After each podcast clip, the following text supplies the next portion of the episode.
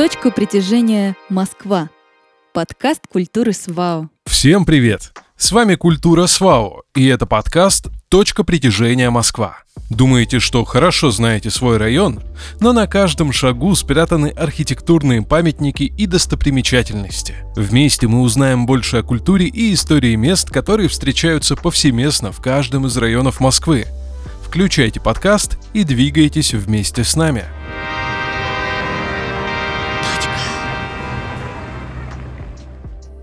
Сегодня поговорим о районе Южная Медведково. Существует ошибочное мнение, что своим названием Медведково обязана дремучим лесам, где водилось множество медведей. На самом же деле название села Медведково происходит от первого владельца этих земель, князя Василия Федоровича Пожарского по прозвищу Медведь, жившего в первой половине 16 века.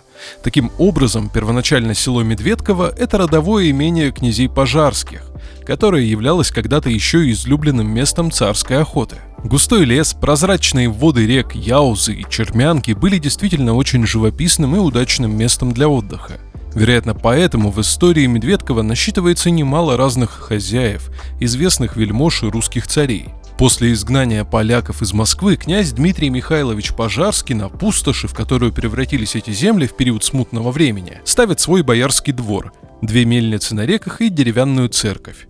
И стала пустошь Медведева потихоньку возрождаться – к концу своей жизни Пожарский построил там уже каменную церковь Покрова Божьей Матери в честь освобождения России от польско-литовской интервенции.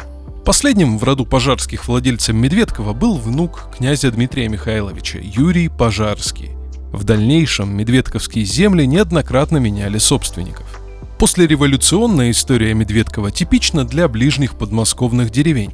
Сначала был колхоз «Безбожник», затем овощеводческий совхоз «Большие мытищи», включивший в себя и окрестные села, и он просуществовал до 1960-х годов.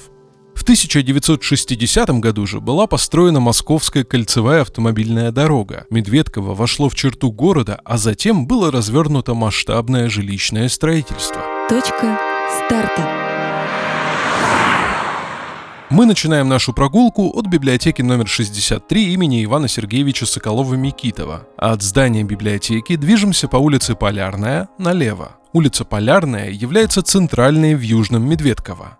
Улица получила свое название в 1964 году и напоминает нам об освоении Арктики и о географическом расположении улицы на севере Москвы. Основными культурными объектами улицы являются кинотеатр «Полярный», располагающийся по адресу улица Полярная, дом 9, который в настоящий момент находится на реконструкции.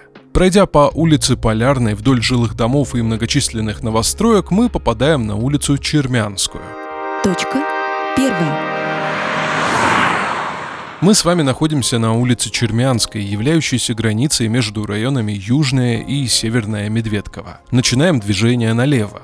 На Чермянской улице находятся здания промышленных предприятий и офисные центры, а также магазины. Улица получила свое название в далеком 1968 году по своему расположению у небольшой реки Чермянка. Интересно, что местные жители называли левый приток реки Чермянка «Медвежья лапа», Немного пройдя по улице Чермянской, мы попадаем на улицу Вилюйскую. Точка вторая. Продолжаем наш маршрут по Вилюйской улице. Идите прямо до пересечения с улицей Молодцова. Улица Вилюйская получила свое название в 1968 году по реке Вилюя, протянувшейся от Красноярского края до Якутии. Название реки Вилюй происходит от искаженного якутского названия Бюлюю, которое образовано от бурято-монгольского бюглюю, означающее «глухая тайга, местность, заросшая лесом и кустарником». У улицы Вилюйская есть тезка в городе Иркутске. По устоявшейся в Москве географической традиции, большинство улиц в районе получило название на северную тематику. Улица Полярная, Сухонская, проезд Шакальского в память об академике-исследователя Арктики Юлии Михайловича Шакальском – а дойдя до пересечения с улицы Молодцова, поверните направо. Точка третья. Двигайтесь по улице направо. Улица Молодцова частично является границей между районами Южная и Северная Медведково. Свое название улица получила в честь Владимира Александровича Молодцова, очень интересного человека, отважного разведчика, о судьбе которого написана не одна книга. Он родился в Москве в 1911 году в семье железнодорожника. В 1930 году стал шахтером и был направлен на ликвидацию прорыва в подмосковном угольном бассейне после учебы в Московском институте инженеров-энергетиков был принят на службу в органы госбезопасности. Осенью 1941 года Владимир Александрович Молодцов возглавил разведывательно-диверсионный отряд, оставленный в тылу фашистских войск. Группы отряда Молодцова размещались в катакомбах вблизи города Одессы. Несколько десятков партизан наводили страх на фашистские власти, пускали под откос эшелоны с вражеской техникой и живой силой противника. В феврале 1942 года Молодцов был захвачен неприятелем. В плену командир отряда показывал своим бойцам пример мужества и стойкости. После жестоких пыток Владимир Александрович Молодцов был расстрелян. За геройский подвиг, проявленный при выполнении специальных заданий в тылу противника, ему было посмертно присвоено звание Героя Советского Союза – Дойдя до первого корпуса дома 33, поверните налево с улицы Молодцова на Ясный проезд. Точка четвертая. Оказавшись на Ясном проезде, идите прямо до пересечения с проездом Дежнева. На этом месте ранее была деревня Сабурова. Она стояла на берегу реки Чермянки. Первое упоминание об этом месте датируется 17 веком. В состав Москвы проезд вошел в 1960 году, а свое название «Ясный» получил благодаря инициативе жителей в 1964 Основной особенностью проезда является живописная прогулочная зона у Ясного пруда. Пруд расположен между домами номер 1 и номер 5 на исчезнувшем притоке реки Чермянки. Вокруг пруда обустроены прогулочные тропы, сам водоем подходит для рыбной ловли. В нем водятся караси, окуни и другие рыбы. Водоем оснащен экосистемой для самоочистки. В зимнее время по пруду можно кататься на коньках, на берегу имеется смотровая площадка. Пройдя второй дом по ясному проезду и перейдя дорогу, мы поворачиваем налево и попадаем на проезд Дежнева. Точка пятая. Продолжаем прогулку и двигаемся прямо по проезду Дежнева. Проезд назван в память о бесстрашном русском землепроходце, открывшем в 17 веке пролив между Азией и Америкой. Семен Дежнев путешествовал по Восточной Сибири, исследовал сибирские реки, а затем и мировые океаны. Экспедиция под предводительством Дежнева за 80 лет до Беринга открыла межконтинентальный пролив, впоследствии названный Беринговым, который разделяет Азию и Северную Америку. Самую восточную точку на Чукотке путешественники назвали мысом Дежнева – Проезд Дежнева является одной из самых озелененных улиц района. Здесь расположен сквер, в котором установлен арт-объект – многогранная двухметровая скульптура, изображающая бурого медведя, символа района Южная Медведково. Пройдя по проезду Дежнева до пересечения с рекой Яузой, поворачиваем направо и заходим в парк Певческое поле и движемся прямо, придерживаясь правой стороны. На территории парка имеются прогулочные экотропы, детские площадки, спортивные зоны. В зеленой зоне располагаются памятники, обелиск участникам и ветеранам Великой Отечественной войны, памятник «Знак Камень», Аллея памяти Сирень Победы, мемориальная доска участникам Великой Отечественной войны и закладной камень защитникам Родины, жителям сел Медведково и Сабурова, ушедшим на фронт в годы Великой Отечественной войны 1941-1945 годов. Точка шестая. Прогулявшись по парку Певческое поле, мы попадаем на улицу Заповедную. Движемся прямо мимо скульптуры медведицы и медвежата – Летом медведи окружены красивыми цветами. Свое название улица получила в 1978 году, так как здесь расположена церковь Покрова Пресвятой Богородицы, которая взята под охрану государства, то есть заповедана как памятник архитектуры. Дойдя до перекрестка со светофором, мы поворачиваем налево к дому 52А, строение 1, и видим храм Покрова Пресвятой Богородицы – это колоритный исторический уголок посреди спального района. История этого храма берет свое начало в 17 веке. Место для строительства церкви было выбрано не случайно.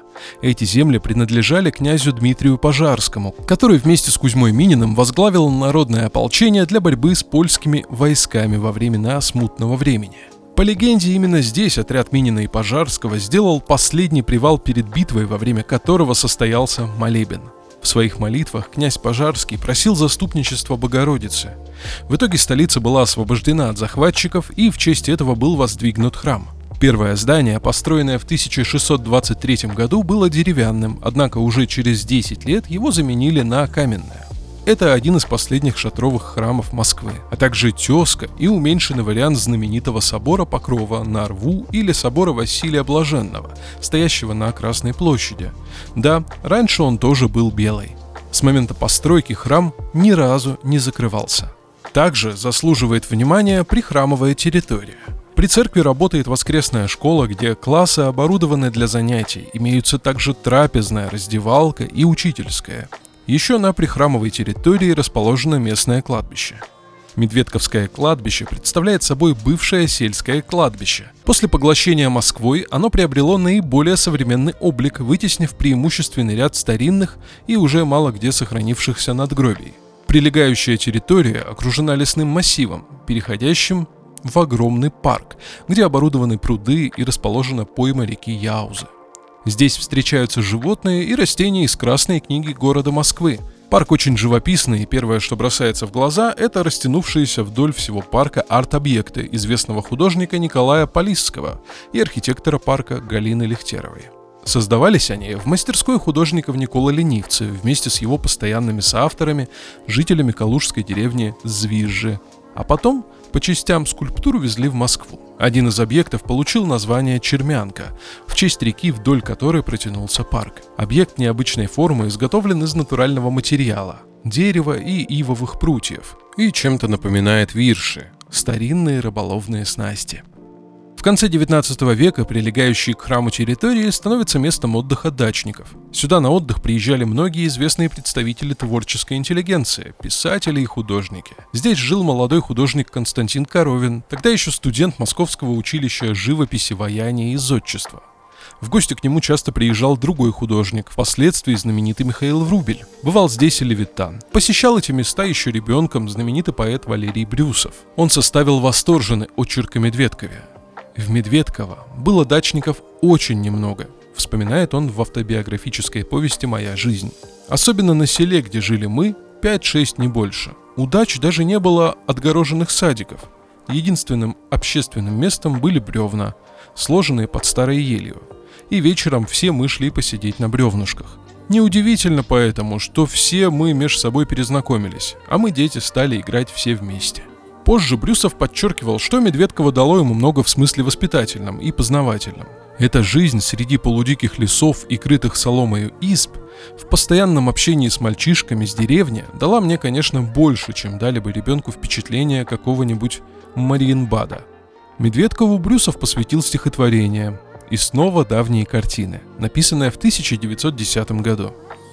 «И снова давние картины, или только смутные мечты, за перелеском луговины, за далью светлые кресты, тропинка сквозь орешник дикий с крутого берега реки, откос, поросший по великой, и в черных шапках тростники. В воде виляющие рыбы, над ней мелькание стрекоз, далеко видные изгибы, реки ее крутой откос. А дальше снова косогоры, нив, закруживших кругозор, пустые сжатые просторы и хмурый синеватый бор — и первый плуг в далеком поле в сопровождении бараны, видение давней, детской воли или только радостные сны. Еще один интересный факт, связанный с этим местом. Медведкова – родина нашего замечательного артиста-кукольника Сергея Владимировича Образцова. В официальных биографических справках о нем значится, что он родился в Москве, но на свое 85-летие в интервью он рассказывал, что посетил Медведкова и вспомнил старые времена – Село это было. Дачная местность. Там меня мама родила. Окунувшись в историю, мы возвращаемся к перекрестку со светофором и продолжаем свое путешествие по заповедной улице до проезда Шакальского. Точка седьмая. Проезд Шакальского назван в память об академике, исследователе Арктики Юлии Михайловиче Шакальском. Он известен тем, что занимался исследованием морей и океанов, Ладожского озера, изучением Северного морского пути и Арктики, был председателем Русского географического общества в 1917-1931 годах. Свои первые научные работы Шакальский написал, будучи заведующим отделением морской метеорологии и предупреждения о штормах в главной физической обсерватории. С 1907 года Шакальский руководил в главном гидрографическом управлении работами по исследованию морей и океанов. Именно он ввел в науку понятие «мировой океан». Плодом его исследований стал труд «Океанография», вышедший в 1917 году. Всего же с 1882 по 1940 год Шакальский опубликовал более 1300 работ, рецензий, рефератов, переводов, словарных и энциклопедических статей. За свою жизнь ученый был удостоен множества наград. До 1960 года на территории проезда располагалась подмосковная деревня Раево. По проезду Шакальского мы движемся вверх до Медведковского отдела ЗАГСа, улица Молодцова, 1А. Повернув направо и пройдя прямо по улице Молодцова, мы выходим на улицу Сухонскую. Точка финиша. Улица Сухонская названа так в 1978 году по реке Сухона, протекающей в Вологодской области России. Происхождение названия реки Сухона имеет славянские корни и происходит от «суходон», что означало реку с сухим дном. Еще один интересный факт. У улицы Суходонской есть тески в городах Архангельске и в Вологде. Протяженность улицы составляет около 1 километра 200 метров. Особенностью улицы являются уютная зона отдыха на правом берегу реки Яуза, где расположен пруд, проложены пешеходные дорожки, установлены скамейки, обустроены спортивные и детские игровые площадки и скейт-парк. Река Яуза является одним из наиболее известных и значимых притоков Москвы-реки. Первое упоминание о ней встречается в летописи от 1156 года. Река обозначается под названием Ауза. Существует несколько версий происхождения названия реки. На настоящий момент наиболее обоснованной и доказанной считается точка зрения, что у слова «яуза» — балтийские корни. Это связано с тем, что в Подмосковье очень долгое время проживали балты и славяне, тесно общались между собой, но в то же время народности сохраняли свой язык. Другими словами, наличие балтийского названия у русской реки объясняется условиями длительного двуязычия в московской земле – Латышское название «аузус» очень созвучно с русским «яуза» и происходит от слова «аузас», которое переводится как «стебель овса». Стебель этого растения вьется, изгибается и хорошо гнется, что вполне сопоставимо с внешним видом реки. Следовательно, на русский язык Яузу можно перевести как «извилистая река». Но существует еще одна версия происхождения названия реки Яуза. Корни этого слова искали в тюркских, славянских и финно-угорских языках. Объясняли тюркским словом «яус» – «злой», созвучным финно-угорским словом, переводящимся как «приток реки», но наиболее распространенным считалось происхождение от славянских слов «узкое» или связанное «соединенное». Река Яуза интересна тем, что вытекает из болота восточнее города Мытищи. Ну что ж, наша прогулка по району Южная Медведково подошла к концу. Вот такой есть уютный спальный район в северо-восточном административном округе. Сегодня Южная Медведково – это современный, динамично развивающийся район, облик которого постоянно меняется. Активно ведется снос старых строений, а на их месте возводятся многоквартирные дома для переселенцев по программе реновации – да, это типичный спальный район Москвы, но яркий, интересный, тихий и укутанный в зелень парков. Слушайте другие наши экскурсии по районам округа вместе с подкастом «Точка притяжения Москва». До новой встречи с культурой с ВАУ.